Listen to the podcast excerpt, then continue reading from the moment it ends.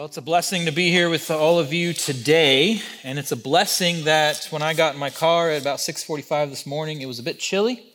That means fall is coming, and that is my absolute, absolute favorite time of year. I love this season.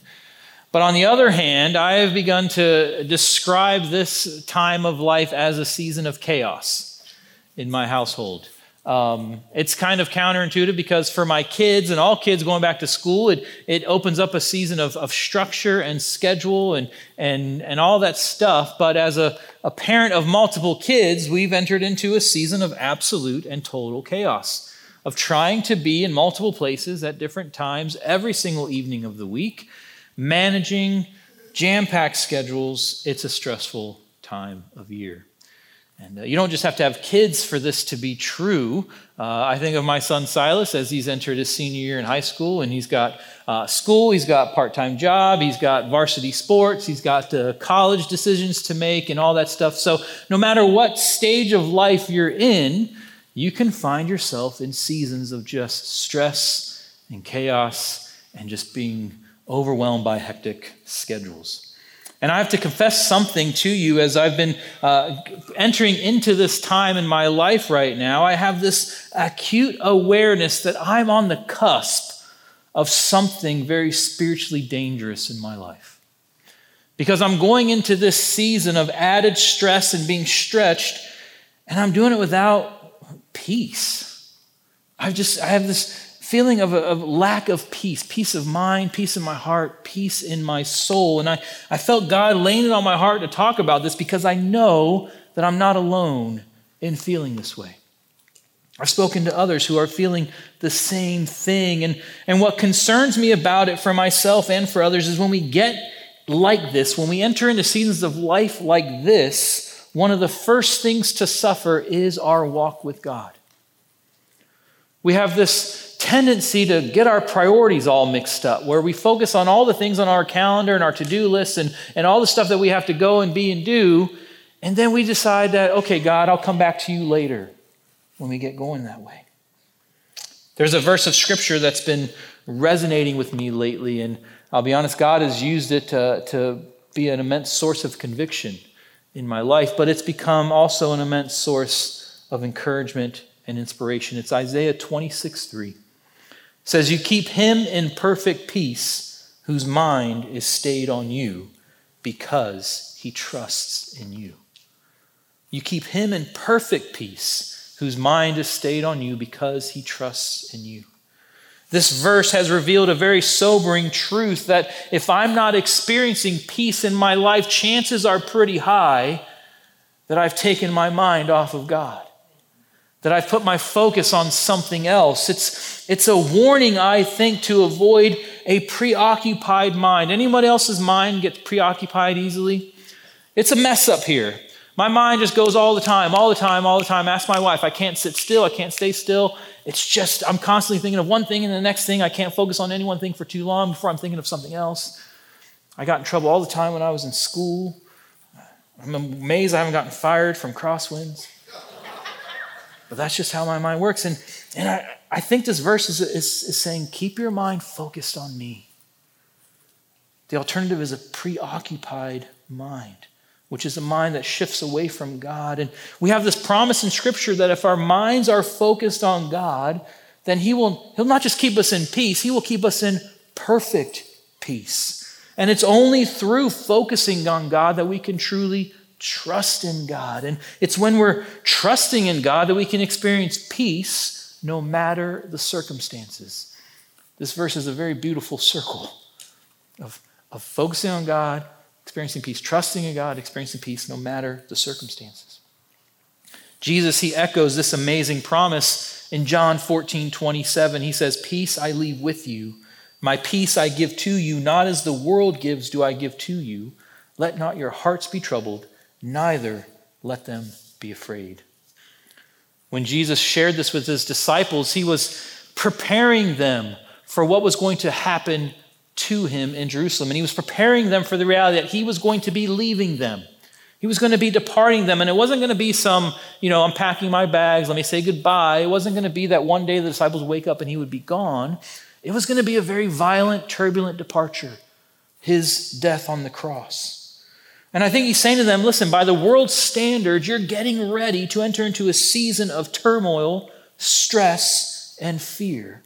But if you keep your mind focused on me and trust me, you will experience a peace that transcends any circumstance in life. Now, it's important as we, as we think about this peace that these scriptures speak about to know that it's, it's not merely a peace that means the absence of conflict or trouble in our life, because that'll never happen. We'll never experience a season of life on this side of heaven that has, there's not the opportunity for conflict or trouble. We'll face it every day, sometimes multiple times a day. But the peace that is here is, is shalom. It's a peace that is characterized by wholeness, by spiritual health, by mental and emotional preservation. It's a holistic complete, completeness. As I've said, it's a peace that is not dependent on any circumstances. And when I consider this and, and reflect on the season of life that I'm currently in, I think what God is telling me is Guard against a preoccupied mind because when you lose focus on me, you're going to lose peace and you are going to stop walking with me and start walking all kinds of other ways. But he's telling me also that I can be at peace if I keep my mind focused on him. And when I'm experiencing the absence of peace, then it's because I've taken my mind off of God. And again, I don't think I'm alone in this. I know that uh, this peace exists. I know that, that it's lacking in my life right now, and I know that I desperately, desperately want it. And I'm sure others feel the same way. Am I, am I just talking to myself this morning, or is there anyone else that's relating to this right now? Sounds like I'm talking to myself. Okay, that's all right. Well, how can we experience this peace? Not just merely experience, though, but actually live it, have it, have it just permeate every fiber of our being. How can we walk in it, exist in it, live in it, be it? How can we have this peace? Well, thankfully, Jesus offers us some practical instruction on how to do just that. And I think it comes down simply to what we focus on. Comes down simply to what we focus on. We're going to be unpacking almost the entirety of Matthew chapter 16. So if you have your Bibles, you can turn there. If you have your Bible apps, you can open up to that chapter of Scripture right now. But in this chapter, we're going to see a series of interactions and conversations that Jesus has with his disciples. And it's through what Jesus says to them, his response to some of the things they say and do, that I think he teaches us how we can have uh, this peace that Scripture talks about. What we see in the disciples in this chapter is this roller coaster ride. They're on this emotional and mental roller coaster where they're kind of getting things right, then they're getting things wrong, then they're back up and getting things right again, then they're back down and getting things wrong again. And when I read this chapter of scripture, my first instinct is to be really frustrated. It's a frustrating passage of scripture. I get frustrated for Jesus. That this is who he had to deal with. These are the people he had to interact with because the disciples, they come off as really thick headed, stubborn people in this chapter. And then I'm reminded that more often than not, I'm more like the disciples than I am like Jesus.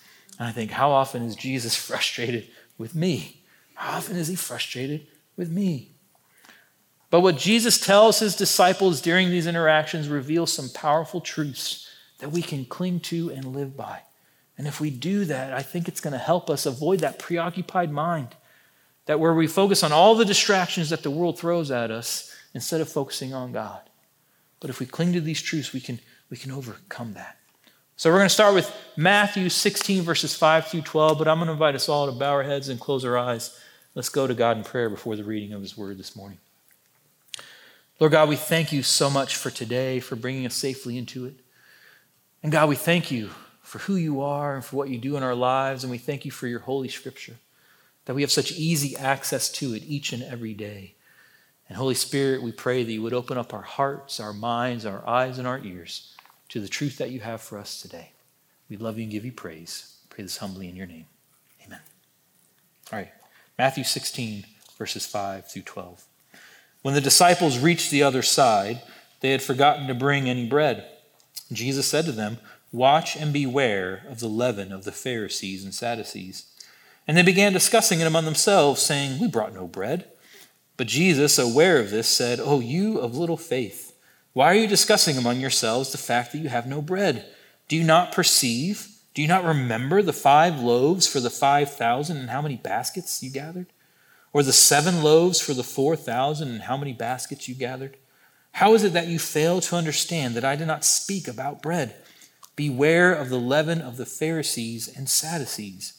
Then they understood that he did not tell them to beware of the leaven of bread, but of the teaching of the Pharisees and Sadducees.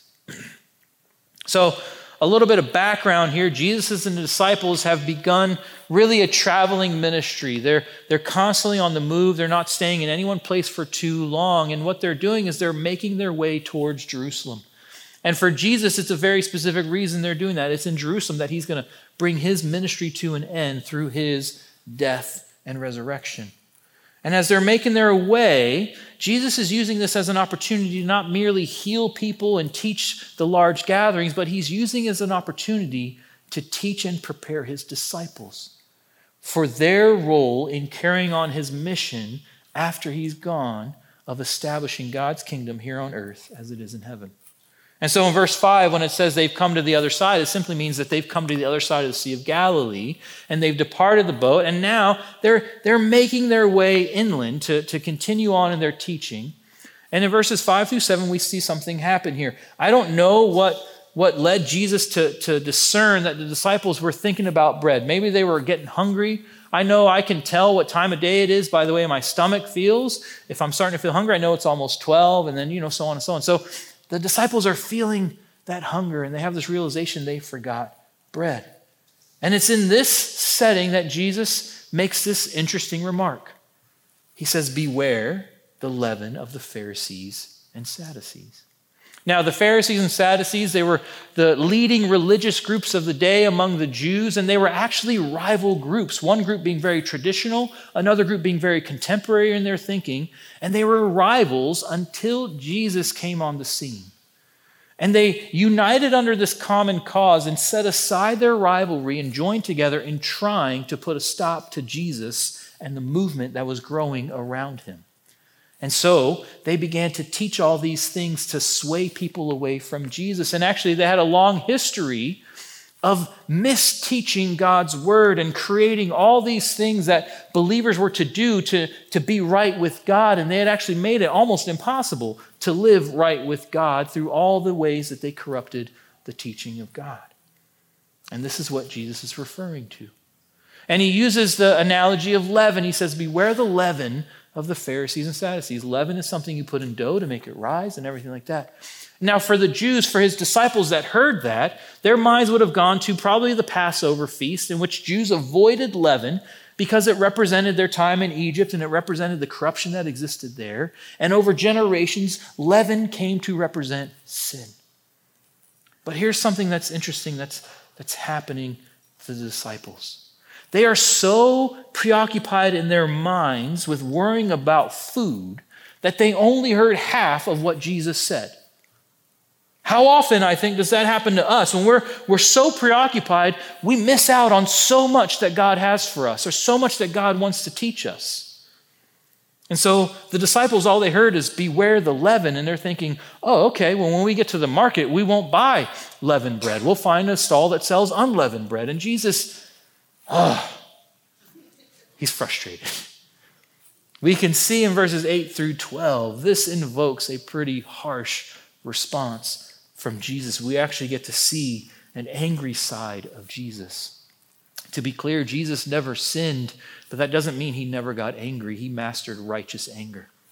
And we tend to focus on the, the meek, uh, sacrificial servant side of Jesus that we often overlook the fact that he was pretty stern sometimes. And some of his greatest teachings for us came in those moments. And this is one of those moments. His response to them is pretty harsh. It's a, it's a harsh rebuke. But one thing in particular he says really stands out to me. He says, Do you not remember? Do you not remember? This is a phrase that God has uttered to his people countless times throughout Scripture. What we focus on, I think, is what we remember, and we tend to forget what we don't focus on. And so God knew that. And the very first commandment is what? Thou shalt have no other gods before me. God's saying, you're going to lose your focus and try and raise up these other gods. Don't do that. Remember me. The fourth commandment is what? Remember the Sabbath. God knew we'd forget. We would forget. 15 times, over 15 times in the book of Deuteronomy, it's recorded God pleading with his people remember me. Remember the Lord your God. Remember all that I've done for you. Remember how I brought you out of Egypt. Remember how I parted the Red Sea for you. Throughout history, God has had to implore us to remember. And here Jesus does the same thing. He says to disciples, Do you not remember just days prior? This isn't like years ago, this is just days ago. Jesus said, How we fed thousands of people with just a handful of loaves of bread, and so much, so much bread was left over. And do you not remember how just a few days after that, we fed another thousands and thousands of people with a few loaves of bread and had so much bread left over? And here you are, worrying about a loaf of bread for lunch. Come on, Jesus says. Come on. So, what can we learn from this interaction? What can we learn from this about how to avoid that preoccupied mind in which we lose focus on God? I think what Jesus is, is teaching them and teaching us is we need to focus on what God has done. We need to focus on what God has done. What we focus on is what we remember. We tend to forget what we stop focusing on, and far too often we take our focus off of God. I'm reminded of the scripture says, Taste and see that the Lord is good. Taste and see the Lord is good. That verse tells us that all around us every single day, there are opportunities to see what the Lord has done, to see how good the Lord is, to remember what He has done. So, how can we do that? What's a practical way that we can consistently, daily remember what God has done? Well, one thing I think we can do is tell people about what God has done. We can tell people. Simply that, just tell people. I have two really close friends that they live out of state, but we stay in touch pretty regularly. And neither one of them are walking with God. And I'm, I try to be intentional whenever we, we talk on the phone or text and we're catching up on things. If I tell them something good that happened in my life, I make sure I give God the credit for that good thing. And if I'm telling them about something bad that happened in my life, I make sure I tell them God's going to get me through it. And I have two reasons for doing that. One, number one, I hope that it points their heart and mind towards God. But two, it just keeps me focused on God. It makes actually, it, it's encouraging to me to tell them about God. So I know that approaching a stranger and telling them about God, nine times out of ten, this can be weird, but don't think about telling a stranger. If the opportunity presents itself, do it. But think of someone close to you that you can tell them about God. Tell your spouse, even if they're already a believer, that's fine. Tell your spouse anyway. Tell your kids. Tell your coworkers. This amazing thing happened to me. Praise God for that. That's a way to remember and focus on what God has done. So, how can we overcome a preoccupied mind that keeps us from experiencing peace? Is remember what God has done, focus on what God has done. Let's keep going. Matthew 16, 13 through 20. Says, Now when Jesus came into the district of Caesarea Philippi, he asked his disciples, Who do people say that the Son of Man is? And they said, Some say John the Baptist, others say Elijah, and others Jeremiah or one of the prophets. He said to them, But who do you say that I am? And Simon Peter replied, You are the Christ, the Son of the living God. And Jesus answered him, Blessed are you, Simon Bar Jonah, for flesh and blood has not revealed this to you, but my Father who is in heaven. And I tell you, you are Peter, and on this rock I will build my church, and the gates of hell shall not prevail against it. I will give you the keys of the kingdom of heaven, and whatever you bind on earth shall be bound in heaven, and whatever you loose on earth shall be loosed in heaven. Then he strictly charged the disciples to tell no one that he was the Christ. So we move on a little bit. Presumably, the disciples are now well fed. They're not focused on their hungry stomachs anymore, and they arrive in Caesarea Philippi. Now, this was a city in which the, the full splendor and power of the Roman Empire would have been clearly on display. Specifically, there was a temple, a massive temple built in honor of the Roman Emperor Caesar Augustus. Now, Caesar Augustus was probably the most powerful and renowned of all the Roman emperors, and he was revered by Romans as a son of a god. In fact, all Roman emperors were believed to be divinely born and divinely appointed as emperors. And in Rome, to, to speak that there was the possibility that there was someone greater than an emperor was to suggest uh, uh, it was blasphemy and it was actually punishable by death. And it is in this setting, with all that reminder of the Roman Empire around them, that Jesus says, Who do you say that I am? And it's in this setting that, you know, we, we, we just left the disciples where they were down here on their roller coaster, and now they're up here. And Peter, he hits the nail on the head with his answer. It's in this unmistakable setting that Peter boldly confesses that Jesus is the Christ, the Son of the living God. He boldly confesses that. In verses 17 through 20, where, where prior Jesus was clearly frustrated with his disciples, it's obvious now that, that Jesus was so happy and, and filled with joy at Peter's response. And he began to lavish praise upon Peter and tell Peter all that he had planned for him. And isn't that just how Jesus is with us? When we kind of go off the path, Jesus is right there to sternly bring us back, say, Come on, what's wrong with you? Get back over here. And when we are walking in step with God, He's right there as our biggest fan, our biggest supporter. And that's what we see Jesus doing here. So, what can we learn from this conversation? What can we learn about overcoming a preoccupied mind that, that keeps our focus off God and causes us to lose peace? I think what what we learn here through Jesus' question and his response is that we are to focus on who God is. Focus on who God is. Peter wasn't focused on where they were. He wasn't focused on any external worldly influences. He was strictly focused on Jesus and who he was. And he made that bold confession. And it's interesting Peter, if you know anything about Peter and his response to potential harm, he had a tendency to avoid those circumstances to the point where he even denied knowing Jesus three times to keep himself safe. But he didn't care about that in this moment. He didn't care if a, some Roman official might have overheard him make that confession and hauled him off to jail. He boldly proclaimed who God was. And it was when Peter had that focus that Jesus revealed some monumental plans for him. Jesus tells Peter that, well done, well done, Peter. Well done. You are the rock in which I'm going to build my church. This is huge because it's the first time that Jesus even talks about the church. It's the very first time the Greek word ecclesia was used in the New Testament. It's the first time Jesus began to reveal his plans for establishing a church after his ascension.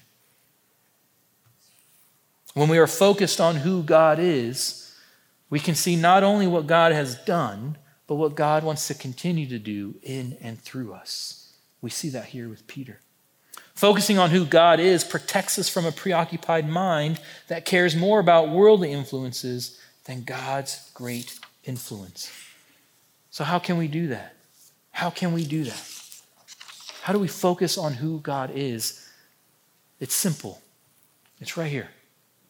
This is how we focus on who God is. We spend time in God's Word. We spend time in God's Word.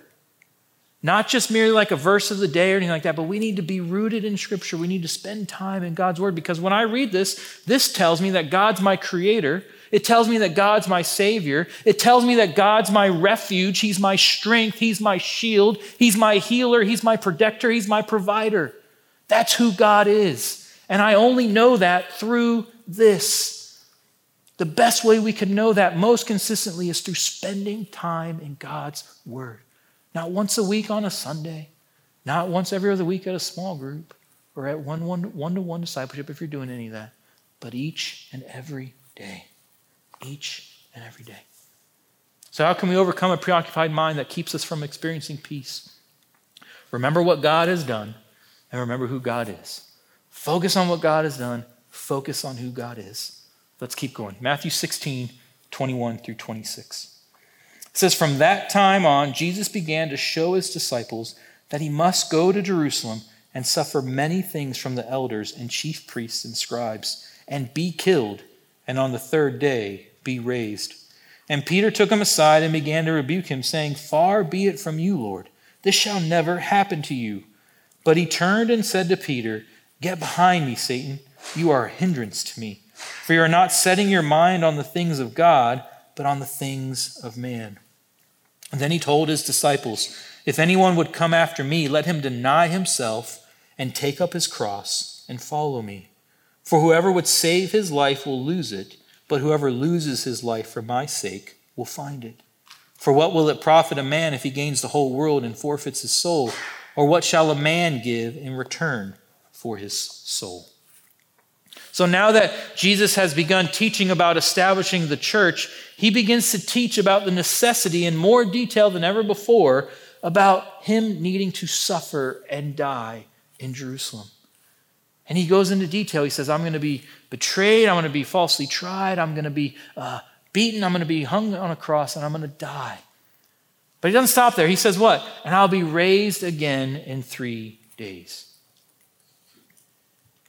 Peter's response to this is pretty revealing. Remember the roller coaster ride of the disciples. They started here, they ended up here, and now they're way back down here again.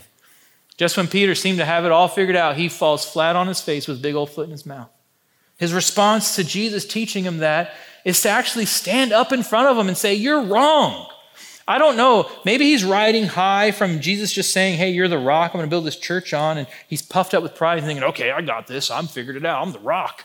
He stands before Jesus and says, No, that will never happen. What you just said needs to happen, Christ, the Son of the living God, is not what's going to happen. That's pretty bold. And he gets it so wrong.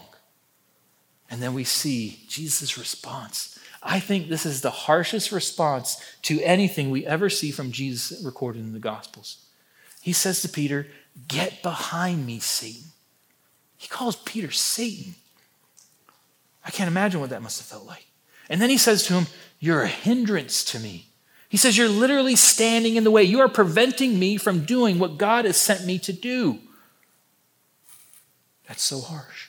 But what is why is Peter responding that way? What, what invokes that response in Peter? I think Peter took his mind off of God. He became preoccupied with this whole idea of suffering and pain and discomfort. And he went to that natural inclination that we all have to avoid that whenever we can. And he stood in front of Jesus and he said, No way, no way, that can never happen. And he's so preoccupied that again, he only heard part of what Jesus was saying. He missed out on Jesus saying, I'm going to go through all that, but I will be raised again in three days. He totally missed that. He totally, totally missed it. He couldn't even see that amazing truth. But then Jesus doesn't stop there. He says, You're a hindrance to me. He says, he says, Listen, if you're going to be my follower, anyone's going to follow me, they're going to have to take up their cross. They're going to have to carry their own cross. What is Jesus saying there? He's saying, you know what? I'm going to suffer for you, and guess what? You're going to suffer as my followers. This is a hard truth to hear. This is a hard truth to hear. This is a, a rubber meets the road type of teaching. This is a, a moment where we have to decide are we really going to follow Christ or not? Because if we're going to follow Christ, it's not going to be all easy and simple. It's going to be tough sometimes. We're going to experience pain and discomfort and suffering. We're going to have to carry our cross. That's an interesting picture that Jesus painted for them because he knew that he was going to be carrying a literal cross. What did Jesus have to do? After he's beaten, after he's weakened and bloodied and everything, what does he have to do? He literally has to carry this massive hunk of wood on his back up a hill with the knowledge that once he gets there with that hunk of wood, he's going to be nailed to that very hunk of wood and hang there for six hours, slowly, painfully, excruciatingly dying. And Jesus says, You're going to have to carry your own cross as my followers. Thankfully, I'm not going to have to carry a physical cross but I'm going to have to carry something with me. And it, it, Peter's response is revealing, and we tend to respond the same way. We, we, we want to avoid suffering as much as we can. And, and, and we think that if we're following Christ, then everything should just go the way we want it to. And when it doesn't, we tend to take our focus off of God. And we're dealing with the world, the world teaching us not just to avoid suffering, but the world actually says anything that even makes you slightly uncomfortable just stay away from that. Just avoid that. but that's not what following God is all about. The reality is, we bring so much suffering on ourselves when we allow our minds to get preoccupied with taking matters into our own hands and trying to figure out ways to do things better than God can do them. So, what, can we do to stop that? What can we glean from what Jesus tells us here? To, to overcome that preoccupied mind that leads us away from God. It's simple. We focus on God's will. Let us focus on God's will. It was God's will to send his one and only Son to die for our sins, to, to make us right with God. That was the only way to do it. And Peter, so preoccupied with thinking about avoiding suffering, that he tried to stand in the way of God himself from doing that. He tried to derail that whole plan. And we do that. How often do we do that in our own way? By trying to take matters in our own hands, by saying to God, I know better than you do. I'm going to do this my way. I can tell you with 100% certainty that whenever I think I know better than God and my will is better than His, I'm 100% wrong 100% of the time. And I screw it up 100% worse than it ever could have possibly gone with God. When we allow our minds to get so preoccupied with our own will instead of God's perfect will, then His peace, His perfect peace, departs us. We need to focus on God's will. How do we do that? How can we stay focused on God's will? It's simple prayer prayer. Prayer connects us to God in deep, intimate ways, and it puts us in tune with His will, with His desires for our life, with the path He wants us to go down. It connects us to His indwelling Holy Spirit that is our guide and our helper. Prayer, prayer connects us to God's will. So, how can we overcome a preoccupied mind that keeps us from experiencing peace and takes our mind off of God? We must remember what God has done Focus on what God has done, and one way we can do that is by telling others about what God has done for us. We can focus on who God is, remember who God is. How can we do that? We spend time in His Word. We read about who He is right here. And then lastly, we focus on His will. How can we do that? We talk to God. We take everything to God in prayer. There's a, a well known uh, ancient Jewish greeting as I was just researching peace and all that stuff. It's Shalom Aleichem. And, and the common response back is Aleichem Shalom. So Shalom Aleichem is peace be upon you, and Aleichem Shalom is upon you peace. But as I was researching this, there's actually another ancient response to that among the Jews. It's not widely used anymore. But if someone said to you, Aleichem, or Shalom Aleichem, I'm not going to attempt the Hebrew on this, but you could respond by saying, What is your peace?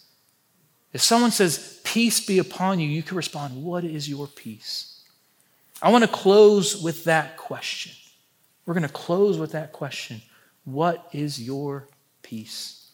What is your peace in the midst of your chaotic circumstances, whatever they may be? Maybe you're thinking, I'm not in any sort of chaotic circumstances. Just wait. Just wait. What's going to be your peace in the midst of those chaotic circumstances? Bottom line, it's in the midst of chaotic, hectic circumstances that we are most stressed and stretched. And when we are stressed and stretched, is when our minds are most likely to become preoccupied and focus on all the worldly distractions that are out there instead of on God. Instead, we must and we can remember what God has done, remember who He is, and remember what His perfect will is. And focusing on that will lead to God's perfect peace. Now, the first step anyone can take to experiencing that peace is to have a relationship with Jesus Christ. And so, if you're sitting here today or you're watching online and you have not invited Christ into your hearts, don't wait another minute. Don't go through life without Him. All you have to do is say, Yes, Jesus, I believe in you and I want you in my life. And He'll respond and you'll begin that journey. Dave's going to make his way back on stage and he's going to close out with a short little song. But as he does that, I want to invite all of us to end this time quietly focused on God. So I invite you to bow your heads and close your eyes. Forget what who's sitting beside you, who's sitting beside, behind you. Forget what you're doing after church. Forget about lunch. Forget about those things and just have a quiet one on one moment with God. And use this time as prayerfully in your hearts to meditate on what God has done in your life this week, not, not years ago only, but even this week, even today. What has God done for you? Meditate on who God is your Creator, your Savior, your Lord, and then meditate on His perfect will. Something you can quietly say in your hearts is God, you have been so good to me. You are my Savior and Lord. May your will be done, not mine. I'm going to pray while you remain just in that quiet moment, and then Dave's going to quietly play just for a few more seconds after that. Focus on God. Focus on God. Let's pray. Oh, Lord God Almighty, I thank you, Lord, for all that you've done for me in my life. You saved me, Lord, from sin. You, you brought me from rock bottom, Lord, and you placed me on the mountaintop. I know that there's so many people here, God, who could say the same thing. Thank you, God, for what you've done. We thank you for who you are, Lord, our, our Savior, our rescuer, our healer, our rock, the Alpha and the Omega. But God, it's just, it's mind blowing to think that you're all those things to each one of us individually, but you're also the creator of the whole universe. Use the earth as your footstool. You are massive, but you're right there with us. Thank you, God, for who you are. And then, Lord, I thank you for your perfect will. I pray that I would surrender myself to your will. Surrender myself to you as a living sacrifice, God. And I pray that for everyone here that we would all surrender ourselves to your perfect will. That we could walk in step with you and experience the fullness of life that you want for us. And for those, Lord, who have not accepted you, have not invited you in, I pray that today would be the day of their salvation. And Lord, as our Savior and Lord, you will lead us into perfect peace if we put our trust in you and keep our focus on you. We commit to doing that today, God. We pray all this in the name of the Father, Son, and the Holy Spirit.